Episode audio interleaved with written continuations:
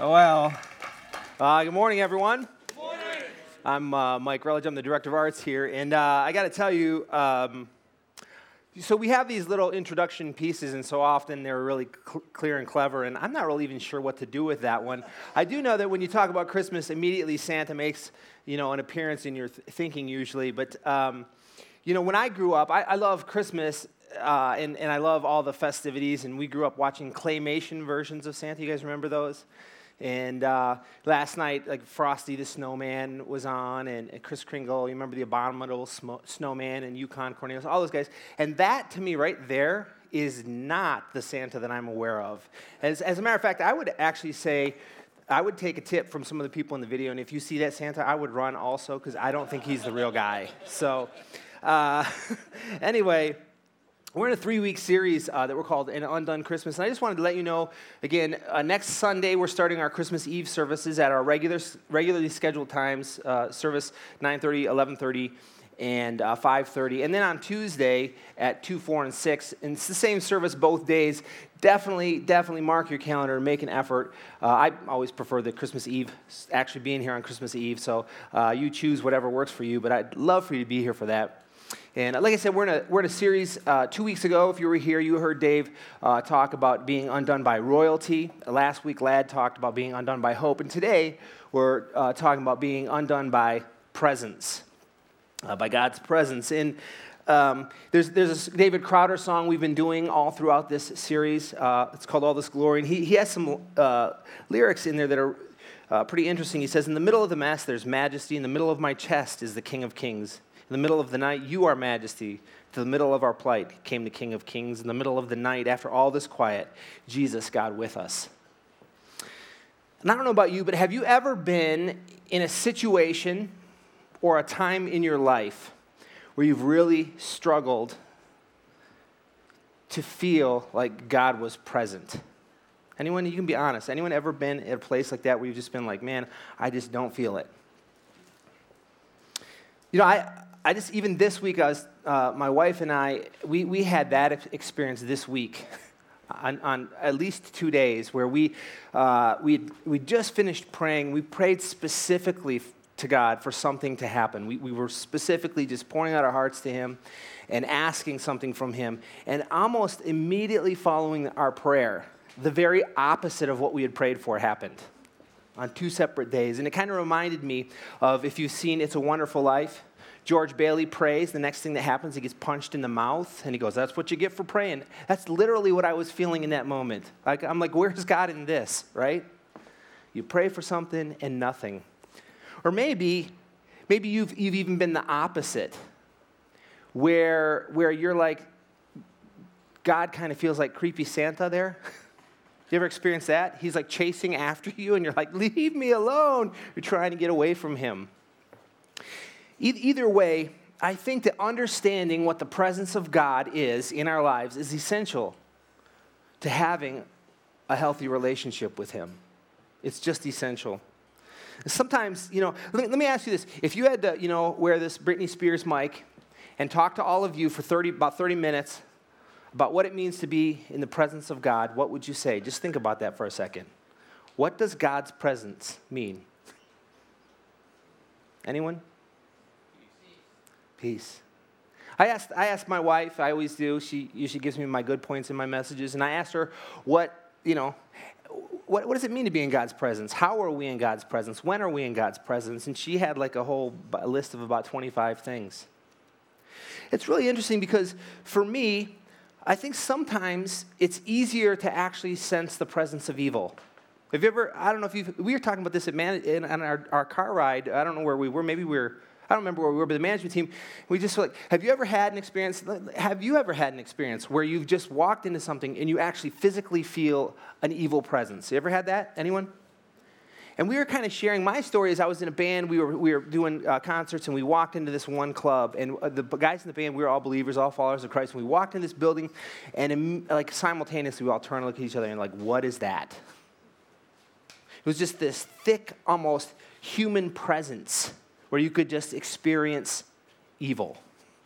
And so we immediately started praying, and it was just a weird night. The whole thing was crazy.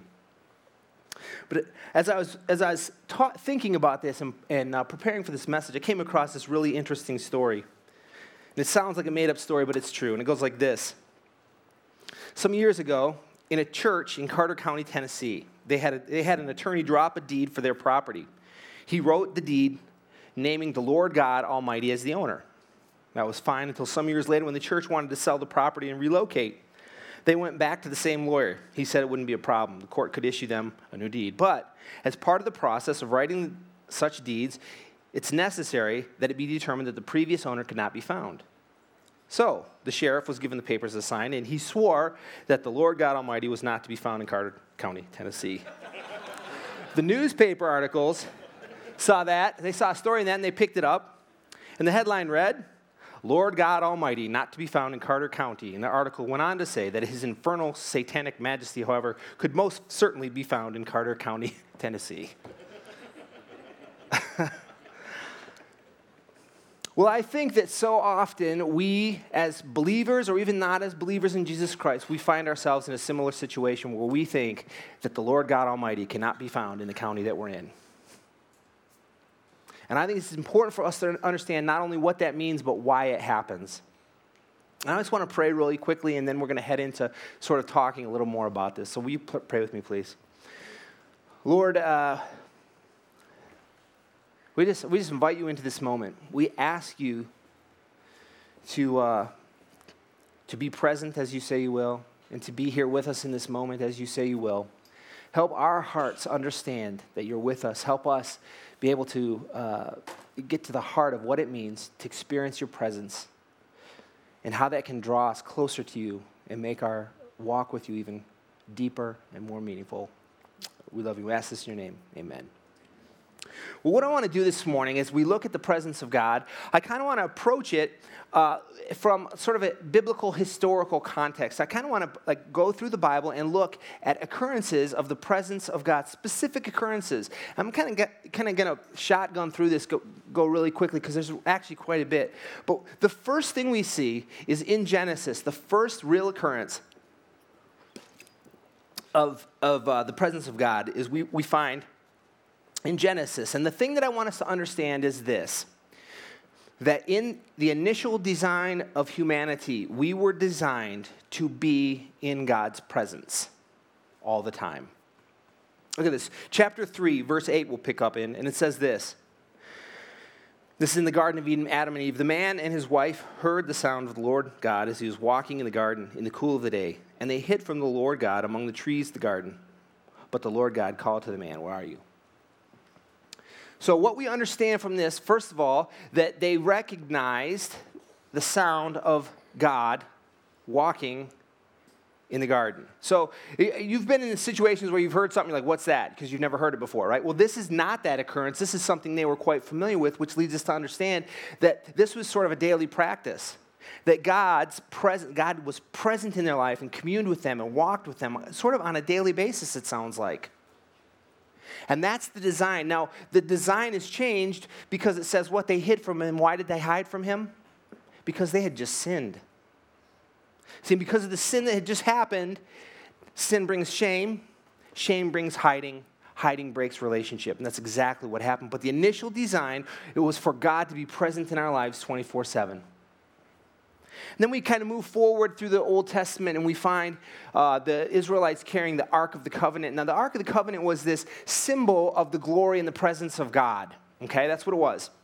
And in the ark, they carried like artifacts, spiritual artifacts of significant spiritual moments of God's glory and presence. They, they carry, in the, in the uh, ark was uh, the tablets that Moses had written the uh, commandments on, and they had some uh, manna from when God provided for them. And it was a physical representation of God's glory and presence that they carried with them. And then we go forward a little bit more, and then you have the tabernacle. And the tabernacle was the temporary dwelling place of God. And it was a tent that they would erect, they'd travel around, they'd set up camp, and they'd pull up this tent. And the glory of God, the presence of God, actually filled and in a manifest way, smoke and the whole deal. It filled the, the, the tabernacle. And then there was this whole ritual of who could go in to experience God's presence and what you had to do in order to be worthy to do that and what were the regulations and rules and this whole thing. And that's where God's presence dwelt. And then we have these really interesting occurrences, these things that we call theophanies or Christophanies, they're called sometimes. And theophanies and Christophanies are actual physical human manifestations of deity to other humans. And I'm gonna, this is where I'm just gonna blow through these things. There's so many of them, they're very interesting. And but understand this that the point of theophanies, the theological significance of theophanies, is kind of twofold. First, it demonstrates the existence, first of all, that there actually was a God. God exists and that he's sovereign. And then the second thing that it sort of demonstrates was that he was present and concerned. Because each one of these theophanies, each one of these experiences, and I'm not even going to name them all because there's too many of them, each one of these carried with them a spiritual significant impact in the life of the person that they encountered God's presence with. So when someone came into the presence of God, their life significantly changed. Okay?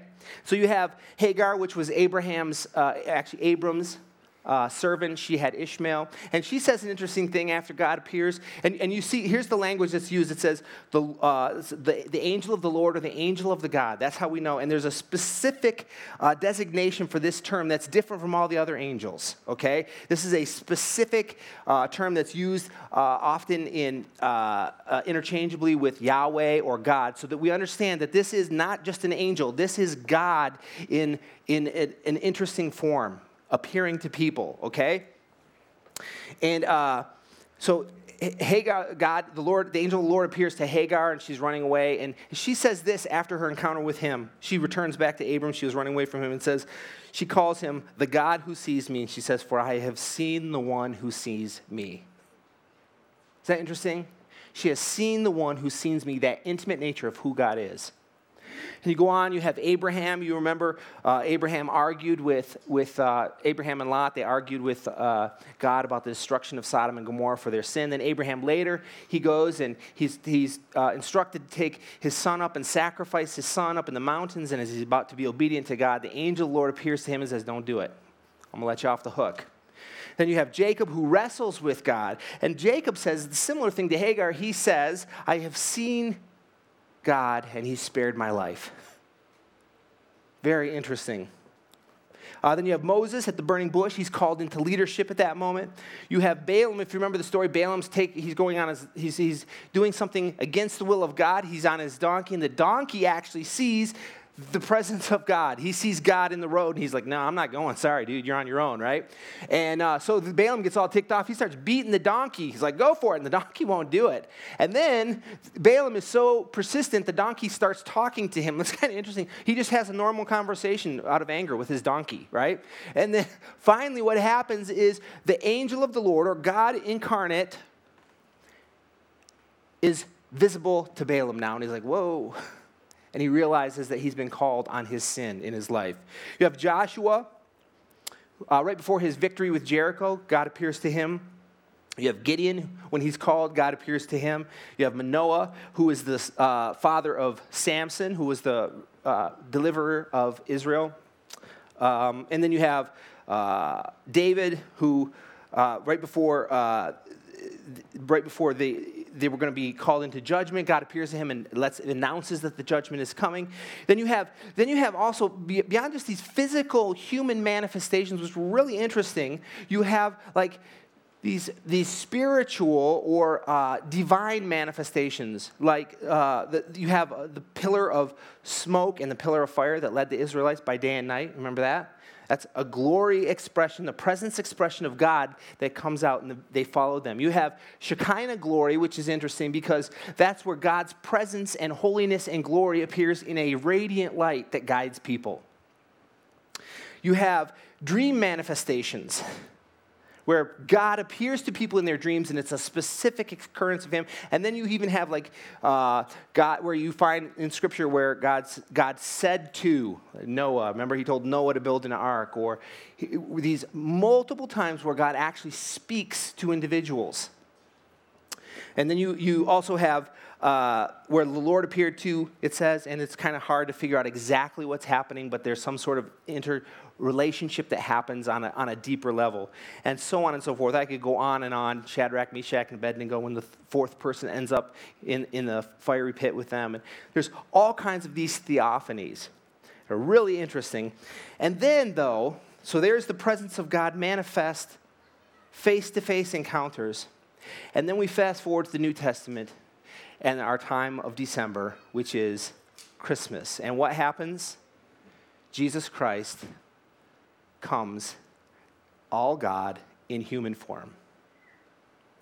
Now, what I want to do is I want to look at this because this is really interesting because this shifts this shifts things for us. And I want to look at John chapter 1. It's a very recognizable passage that we look at a lot, and it just is this. John chapter 1 verse 14, and it says this. And the word became flesh and made his dwelling among us. We have seen his glory, the glory of the one and only Son, who came from the Father, full of grace and truth. Eugene Peterson, in his translation, the message says it this way that the word became flesh and blood and moved into the neighborhood. So, what you have in Jesus Christ is an actual human being living, fully God, living among us. The presence of God moved into the neighborhood. And why? He lived to give an example of how we are to live beyond that. Check this out uh, John chapter 14. So, Jesus lives dies on the cross, raises again, and he's going to go back to heaven. And check this out. It says, chapter 14, verse 12, Verily, or very truly, I, I tell you, whoever believes in me will do the works I have been doing. And they will do even greater things than these because I am going to, be, uh, to the Father. Well, what great things did he do? He healed, he comforted, he mourned with, he cried with, he rebuked, he taught, he uh, he just loved us. See, Jesus Christ's life, he came, God came to earth so that we could have a physical example of what our life was to be. And then, after living with us and ascending back to heaven, it's not done yet. What happens?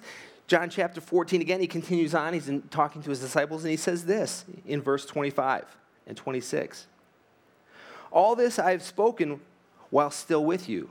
But the advocate, the Holy Spirit, whom the Father will send in my name, will teach you all things and will remind you of everything I have said to you. Peace I leave with you. My peace I give to you. Okay, so Jesus Christ comes, fully God, lives with us. He's ascending back to heaven, but he's not leaving us on our own. He's sending the Holy Spirit. This changes things because no longer is the Holy Spirit just living out here in the tabernacle and stuff. The Holy Spirit is living within us. We now have, as believers in Christ, complete communion with God, his presence in our lives on a daily basis. And he instructs the disciples as he's leaving to do what? What's he tell the disciples? Go make more disciples. So not only do we have the Holy Spirit living in us, we have us to carry his presence. See, now we have the Holy Spirit in us, and we are the carriers of his presence to everyone else. In addition to that, now we have God's written word as instructions. We have prayer.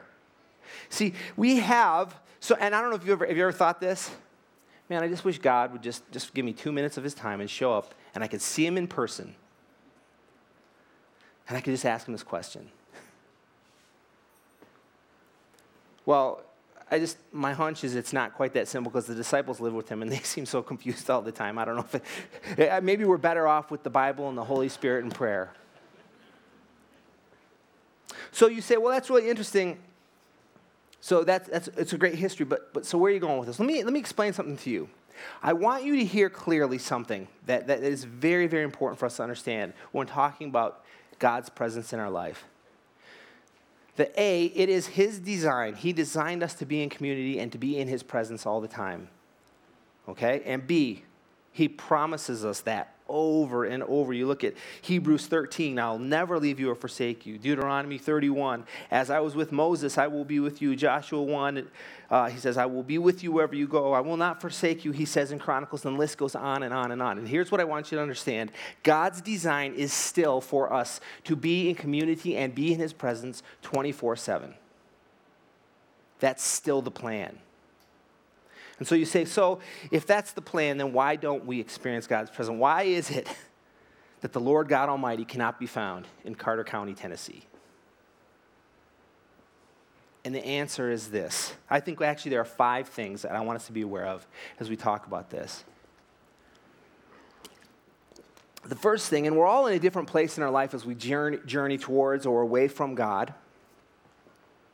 And the first one is this some of us may have just hardened our hearts, and that's a fancy Bible way of saying, I'm closed off to the idea of having God in my life.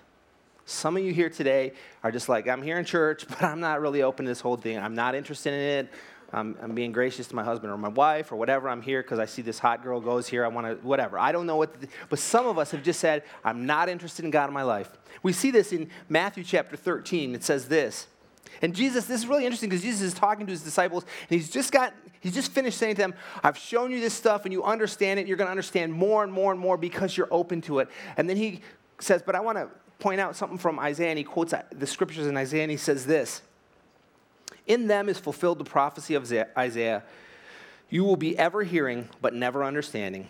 You will be ever seeing, but never perceiving.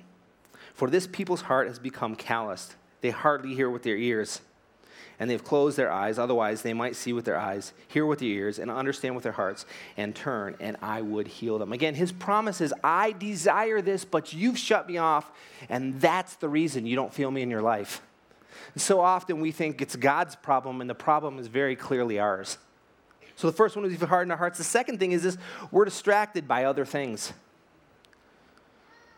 It's a great passage in Luke, it's chapter uh, 10 um, and, and in this passage, I'll just read it. It's picking up in uh, verse 41. It says this Martha, Martha, the Lord answered, You're worried and upset about many things, but few things are needed, or indeed only one. Mary has chosen what is better, and it will not be taken away from her. And so, what's happening in this passage is uh, Jesus comes into their house, and Martha's busy getting this dinner ready. She's going to do stuff for Jesus, right? She's going to make this great meal, and she's really busy getting all this stuff together. And, and Mary's just sitting there at the feet. And actually, Martha's kind of, she's ticked off about this. She's like, I'm doing all this work for Jesus, and you're just sit, sitting there. And Jesus says to her very clearly, See, I don't need you to do things for me, I need you to be with me, like she's doing.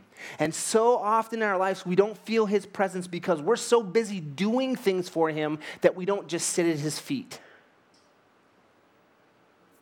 And what God really desires is our presence with him as well as his presence with us. The third thing is this we aren't looking for him or looking for, the, for his presence in our lives. And the promise I read, and you can go through, continue through scriptures, I read just a few, just a handful of the promises of God's presence in our life. And the promise is clear, but we're choosing not to believe something. And I just have to tell you this that in those times, because there are times in our lives as believers that we don't feel his presence and we think something's wrong. let me just tell you this when you're in that moment where you don't feel his presence, this is when you need truth to inform your feelings. Don't let feelings inform your truth, it will mislead you. And so, what you do, you go to God's word and you keep washing yourself and bathing yourself in the truth that He will not leave us and He's promised to be with us and He will go with us until your feelings catch up with what's true. And we miss God's presence because we're not looking for it. The fourth thing is this we sensationalize it. So when I asked, the only answer I really heard was, What's it like to be in God's presence? It's peace. And there are, are many more, but this happened in Jesus' time, and it happens now. I, am one of, I, uh, on one of the, uh, I did a recording, one song I, I wrote was called Bearded Lady Jesus. And the song is all about um, how in the time Jesus was walking around and these myriad of people were just following him around, and they actually were looking for amazing, sensational. They were sort of treating him like a circus freak. And they're coming to him going, hey, walk on water, turn water into wine. Hey, let me see you do this. And so what they wanted was some sensationalized experience. They, they, and as I said, they weren't looking for God's presence in their life. They were looking for presence with a T from God. Right? And we sensationalize it. You, you see it here in John 6. It says, So they ask, What sign then will you give that we may see it and believe you? What will you do? See, we sensationalize our experience, so there has to be some great moment. And if there's no great moment, then God's obviously not here. I want to show you this. You won't see this up on the screens, but I want to read a passage to you really quickly where it's Elijah is one of my favorite Old Testament characters. And in this passage, he has just finished uh, this battle with, where God he calls down fire from heaven, if you recall, and they, he, he, the fire comes from heaven, and, and uh, it, it eats up the, the altar where he's sacrificed and all these he's having this like battle with these prophets from ahab and, and uh, they, they all die because they lose the battle. And then what happens is he gets a hit put out on his life so he's running for his life and he's like this this is horrible this is horrible it's not fair and he's feeling sorry for himself he's running he finds a cave and he goes and just lives in the cave for a minute and this is, this is where we pick up and it says this then a great and powerful wind tore through the mount, uh, tore the mountains apart and shattered the rocks before the Lord. But the Lord was not in the wind. And the, uh, and the wind there, uh, and after the wind there was an earthquake, but the Lord was not in the earthquake. And after the earthquake came a fire, but the Lord was not in the fire. And after the fire came a gentle whisper. When Elijah heard it, he pulled his cloak over his face and went out and stood at the mouth of the cave. And then a voice said to him, What are you doing here, Elijah? See, so often we want this sensationalized experience and we're looking for all this hype and this busyness and this crazy pomp and circumstance that we miss the whisper because there's so much that we're expecting. And Elijah found that God's presence is not only in the fire from heaven that consumed the altar, but in his silence. And when we sensationalize God's presence, we can miss it quite often. The fourth and final one is this that we just don't want it. And I'm not talking about hardening your hearts. What I'm talking about is what we see in Genesis chapter 3. Again, it says, Then the man and his wife heard the sound of the Lord God as he was walking in the garden in the cool of the day, and they hid from the Lord God among the trees in the garden. Again, we don't want it because we want to hold on to something in our life. We sin, sin creates shame, shame creates hiding, hiding create, breaks the relationship. And as long as we don't reconcile the sin in our life, we don't really fully want the presence of God because the presence is very uncomfortable. So I'm just gonna, we're closing out here, and I wanna show you something. Um, and I think that, so that's, that's why we don't experience, why we miss God's presence in our lives. And I think, so be aware of those. And here's what I wanna show you I wanna show you a picture. It's a Christmas picture of my family. Well, it's my kids. Sitting on Santa's lap, okay? Now, you can't recognize anyone up there except for Santa. That's the real Santa, incidentally. Uh, and uh, so there are three kids in the picture. I have four. I don't like the fourth one, so we didn't let him get in the picture. So I have four. The first one is, and I want to talk about four ways that we actually do experience God's presence. And the first is this it's my son Elijah, who's not in the picture. Well, he's a little bit old, and he kind of represents the five things we just talked about. Now, just by the picture, not in his real life. I'm just saying, his experience, he didn't really want to be with Santa. he was kind of past it at that point. You know, he, we were in the mall. He probably wanted to be at fans buying a new baseball cap or something like that. He had different priorities, right? So he kind of represents that. But I want you to look at another one. So he's Elijah's uninterested. The next one is this Gideon. Take a look at this picture. Yeah, cute. Uh, takes after me. He. Uh, so here's how I view this picture. He's kind of sitting there, and he's kind of actually he's cute, but he's kind of unaware of what's going on. Quite honestly. And so often we spend a majority of our life in relationship to God's presence, actually unaware. Do you know that right now, Jesus, God, is in this moment? He's here with us. And so often we blow through life unaware of his presence in our life that I think if we consciously made the effort to understand that he was here with us, we would make different decisions all the time. But we kind of spend our time in the presence of God like that just kind of doing whatever. Let me show you another one. This is my daughter, Natalie. See that she she's uninhibited, right? She's in this moment. She's experiencing Santa's lap and she is loving every minute. She doesn't care what anyone else thinks about it. She's just it's just this great awesome moment. And I want you to understand oftentimes we're unaware oftentimes we're in this glorious, uninhibited moment where we'll do anything because we're in the presence of God. Both of those happen. I want, to look, want you to look at the third one. And before you show this picture, see, Jude, he's the one in the red.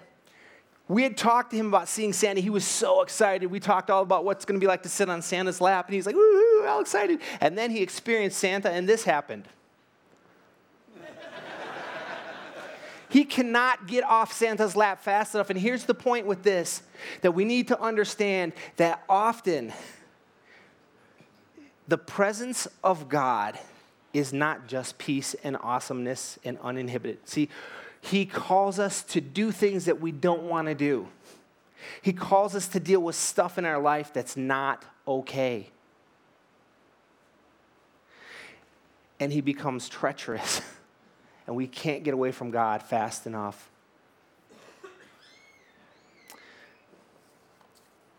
Here's what I want to do as we, as we close. I want to pray. And I just want to encourage you with something. As we go through our day, our life, our weeks, whatever it is, it is so essential that all of these Old Testament people that we looked about, you know what? Here's the thing they are just normal people that without the presence of God tried to do a lot of stuff and they didn't really, whatever. But became amazing people because they allowed God to be present in their daily lives and it changed them. The same is true for you when we allow the presence of God. We'll experience uninhibited worship. We'll experience worship where we can't feel Him, where experiences terrifying presence. But in the end, He will produce in us what He desires for us to be. You pray with me? Heavenly Father, we're just grateful for your love, for your truth, and for, your, for just even those moments that are terrible and terrifying. We know that you love us, and we believe, based on your word, that you are with us and you won't leave us, you won't forsake us, you will go with us, and you will be with us. We trust you, we believe you, we love you. We ask this in your name. Amen.